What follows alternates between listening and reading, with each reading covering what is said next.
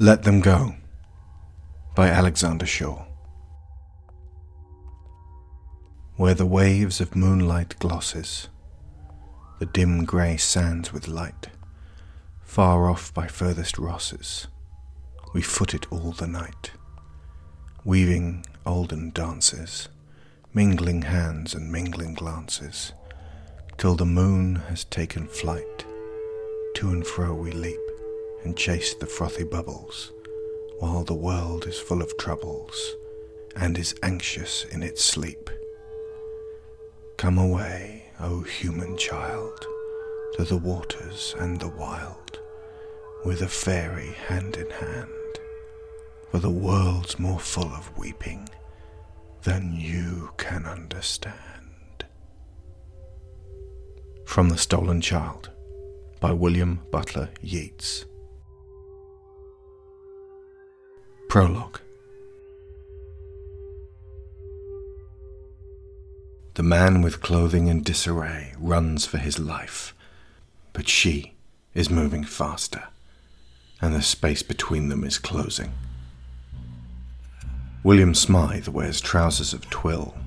He has never run in them, and their tailored cut pinches at his flesh. His fine leather shoes, built for traversing the streets of English cities, are already plastered in the dirt of the fields. His grey waistcoat and ivory cotton shirt are soaked with sweat and cling to him like overgrowths of hanging vines, constricting his breathing. Blood coats his sleeve from elbow to wrist, black in the moonlight. His necktie is undone and flailing, a ship's flag in the midst of a typhoon. His hat and coat are gone, and if he stops running for a moment, he will get an inkling of just how cold it is out here. His lungs burn in agony as he gasps steam into the night. The fields are separated by high, uncultivated hedgerows. Scrambling over a stile, William catches his pocket on a trailing spur of branch. he curses the farmer for not clearing the footpath as the fabric of his trousers rips apart, exposing his thigh. There is no time to attend to it. He could not stop running or even slow down. Just minutes ago, he had been heading for home along a safe country road, his business in Plymouth satisfactorily concluded. The amber light from the hanging lantern of his pony and trap had fallen upon a figure crouched in the road. You there, out of the way! He had called, and he had been perfectly rational in doing so. The next field is even darker than the last, but William has an idea that the road is nearby. If he can get back there, he might find another human being, even at this hour, travelling down to the village, or perhaps the callous farmer who owns these wild acres. He dashes across the long grass and into the rustling copse at the eastern end of the field, crossing a small bridge over a stream. For a half second, he considers veering off course through the shallow water to throw what is behind him off the scent, but he cannot see where the stream comes from or where it goes and imagines how loose his footing will be down among the weeds. Instead, he powers on across the bridge and through the wood, finding the trail and heading for what he hopes is the distant sound of hooves on stone. The trees loom overhead, but no birdsong can be heard at this hour, not even from the nightingale. Are you injured? He had inquired. The form had been female, and she had moved away from the light, but still blocked his path. She had neither risen to stand straight nor yet spoken. Another few yards and he could steer around her. That was when the sounds came forth rasping, hissing, guttural, savage. William decides he will double back down the road once it is reached and attempt to find his pony and trap. The beast had bolted for its life, the same as he, and took with it the clattering cart. Still, it might yet be found wandering in the dark. A better hope than any other. Or perhaps he could turn about and retrace his steps. Before he can decide on this change of direction, he hears across the field behind him the scuffle of bare hands and feet upon the stile, the light thump of a body springing down to the earth, and the noise she was making in her throat before that so chilled his blood. He runs harder through the forest, half blinded with fear. The surroundings are a dizzying scatter of moonlight upon trunks and leaves.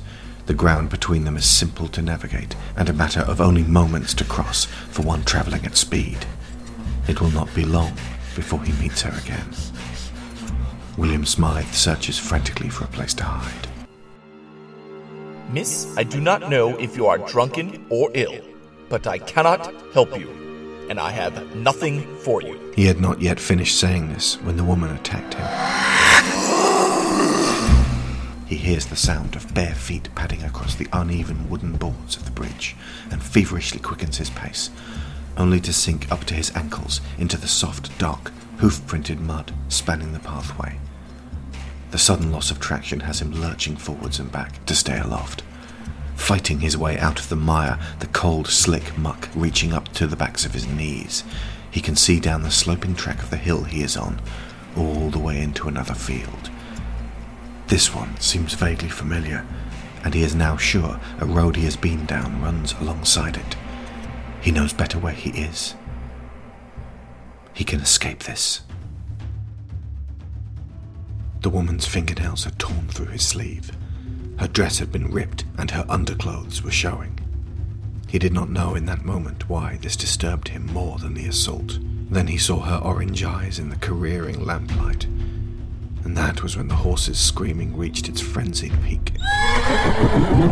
The animal bucked and threw him from the trap, tumbling down to the hard ground, a snarl behind him in the wood. Here! He had shouted, reaching for his wallet as he stood. Here is ten pounds. It is yours if you will, but leave me be! Again, he had not been able to finish. She had leapt upon him from the shadow, pulling at his coat with jarring strength.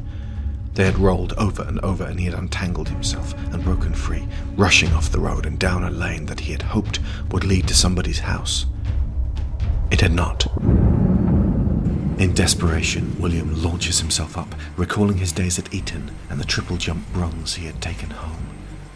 Pounding his feet against the ground, accessing dormant muscle memory, he gains enough height to grip at the overhanging bough of a horse chestnut tree and bicycles his legs up to climb on. His feet are slippery with mud, so he crosses and locks his ankles, bracing his weight.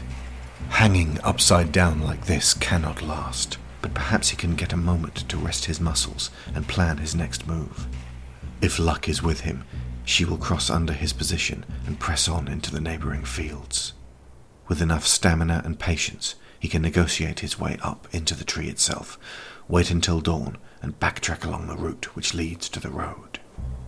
In a moment of brief absurdity, he spots the green spiked hulls of conkers dangling from his tree, and again, school and all its tribulations and achievements enters his thoughts. She is nearer now. William closes his eyes as he hears her approach. Thankfully, his coat is long gone, or it would be hanging down, impossible to miss.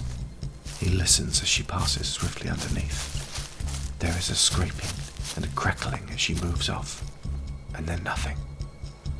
The branch he is gripping begins ever so slightly to bow and give. He prays it will hold his weight. All is still as he slowly breathes out. What could possess a woman to act in such an abominable manner? He opens his eyes and finds himself staring up into her terrible face, just centimeters above him. A warm spot of her saliva drops onto his cheek. The sledgehammer blow of shock hits him, and William's fingers give out. He lets go and falls, ice in his veins as she appears to ascend. He crashes down to the dirt as the wind leaves his lungs. That is when she lands on top of him. His screams peal around the darkened wood. He will be found in the morning.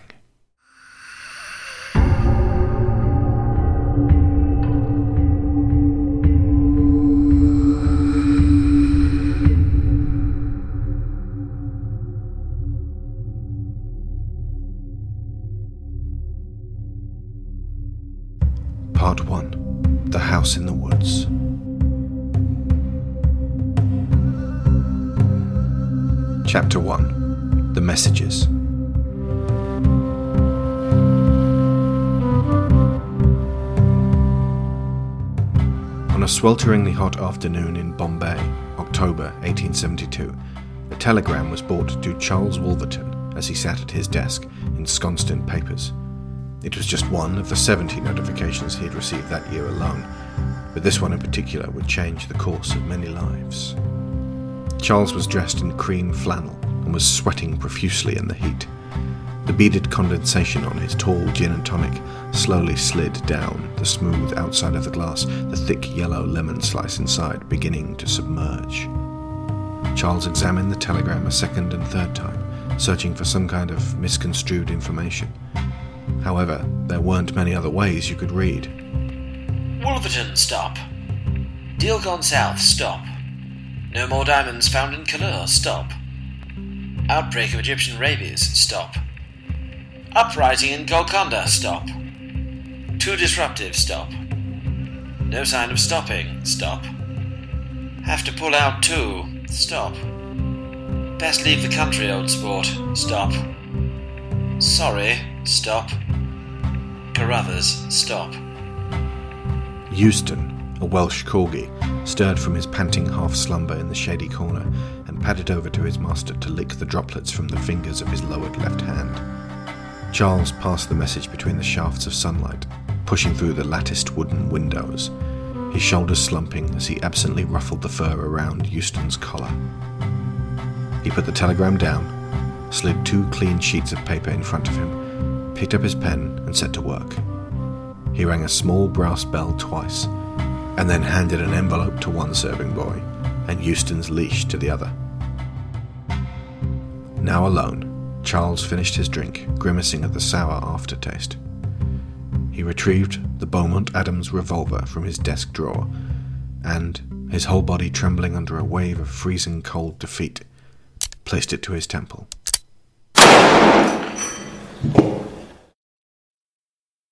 Three days later, Mr. Galloway, said Rebecca, tilting her head to regard him with large, brown, expressive eyes over the top of her horn rimmed spectacles. What do you see before you? Two ladies. Rebecca glanced sideways at her younger sister, Amanda. But what do you see behind us? The fancy gentleman squinted and peered at the blank expanse of wall a few feet away. A wall. Correct, Mr. Galloway. It is indeed a wall for the moment. said Rebecca, moving over to the plastered edifice to rap on it with her knuckles. But I see a gateway, a passage between two places. People will be able to walk from one to the other as easily as I am doing right now. Galloway frowned with irritation. She needed to get to the point quickly. From here in Havisham's, established over 40 years, started by our grandparents, They were equal partners, even back then. Amanda put in. to your shop, located in the empty building next door which you so shrewdly purchased this week. They can leave by that door there and walk the short distance to my premises via the street. said Galloway. Of course they can. But the fact that they don't have to will leave them more disposed to shop in both places, which would be unified. There was a pause. Amanda took a step forward. Do you know what a symbiotic relationship is, Mr. Galloway? Enlighten me. The remora fish found in tropical waters will hitch a ride on a shark. Hitch a ride. It attaches itself just under the chin and along the belly. This helpful little fish cleans the shark's mouth in exchange for the great sea beast's protection and transport. The shark is happy. The remora is happy. It sounds an awful lot like a parasite. An organism that feeds off its host and manipulates it. Remora actually dispose of the parasites that would otherwise plague the shark. It's a relationship based on Young lady, Galloway interrupted, and Rebecca's heart sank. She had heard sentences that began that way, and they never ended well. I have read Mr. Darwin and his Tales of Evolution, But symbiosis defies Darwinian thinking. and I agree most strongly with his statements on survival of the fittest. Galloway was puffing himself up now. I suspect you are aware that I will be setting up premises similar to your own next door and making use of the considerable additional floor space. I can't see this deal, if it can be called such a thing, as any more than an attempt to snatch crumbs from my table. Oh, but sir, you are not considering the greater opportunities that can be offered by marrying this small and unassuming enterprise to your own. For one thing, our long standing place in the community will imbue your brand new establishment a measure of public trust which might take years to acquire elsewise. For another, I have not made clear our grander plan. Rebecca paced to the window and gestured at the people outside, hurrying through the autumn drizzle. Two shops combined is nothing new. We are planning to expand far beyond the simple offering of household and dry goods and into tailoring, leatherworking, shoemaking, and seamstressing here. I envision a vast, interconnected network of stores, all working together to offer people a place to acquire everything they would need throughout the year. Not simply in adjoining buildings, but in multi storied and dedicated centres of commerce. This is just the next step towards realising that. We would like not merely to bolt our shop to yours, but to move forward into establishing an indoor revolution in commerce. She finished this with a flourish and stood in polite, proud expectation of a positive response. Galloway twisted his moustache, and behind him, Amanda gave her sister the thumbs up. You are very impressive in your goals, Miss Wolverton, Mrs. Culver. I shall admit I am interested in seeing how you expect them to function. But may I ask you one question? Absolutely. The owner of this shop is apparently a Mr. Charles Wolverton. Our father. May I speak with him? He is attending to his interests in Bombay, sir. What interests, may I ask? The women glanced at each other. He has a significant stake in a mining company, and others in various tea plantations. And he part owns a hotel. Watson's Esplanade. Do you know it, sir? India. Nasty stuff going on there right now. Same as a lot of those places. That's why I'm doing my business here in England. I've heard only that they have things under control.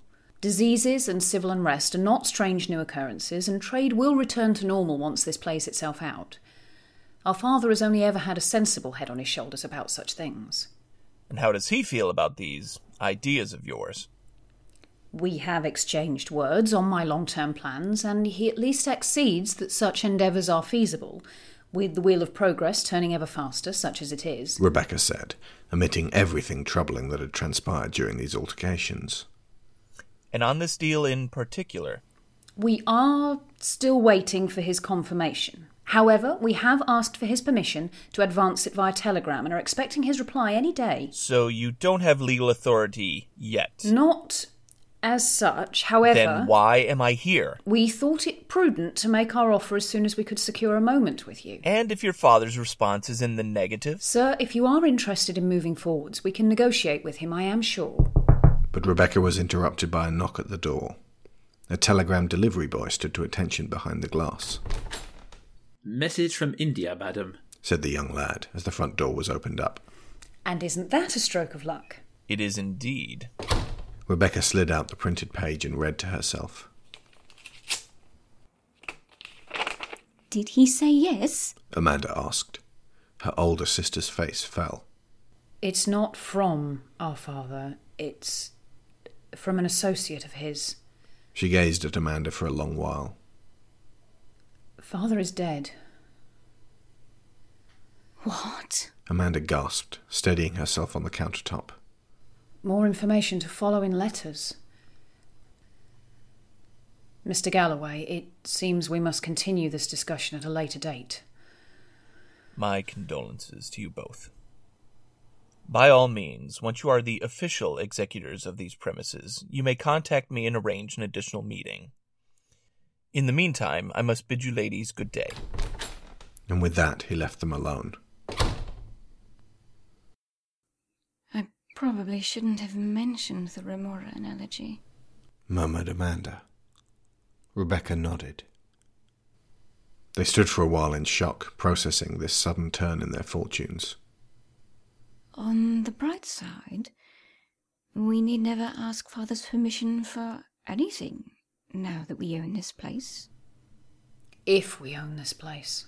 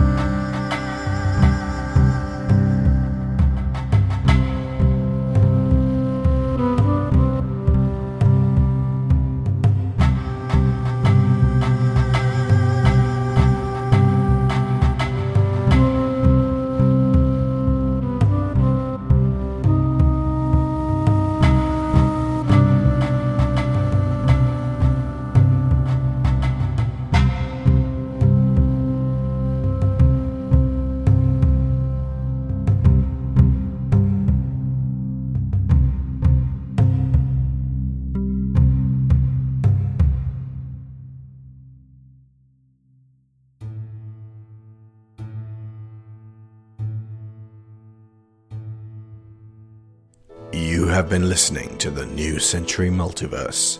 Let them go. Episode 1 The Messages. Written, narrated, and directed by Alexander Shaw. Rebecca Wolverton, performed by Sharon Shaw. Amanda Culver, performed by Theo Leigh. William Smythe and Mr. Galloway, performed by Matt Wardle. Caruthers, performed by James Batchelor. And Delivery Boy, performed by Paschal Dooley. Blacklight, composed by Ross Bugden. All other music, including Satiate, Stormfront, and Cambodian Odyssey, composed and performed by Kevin MacLeod of Incompetech.com.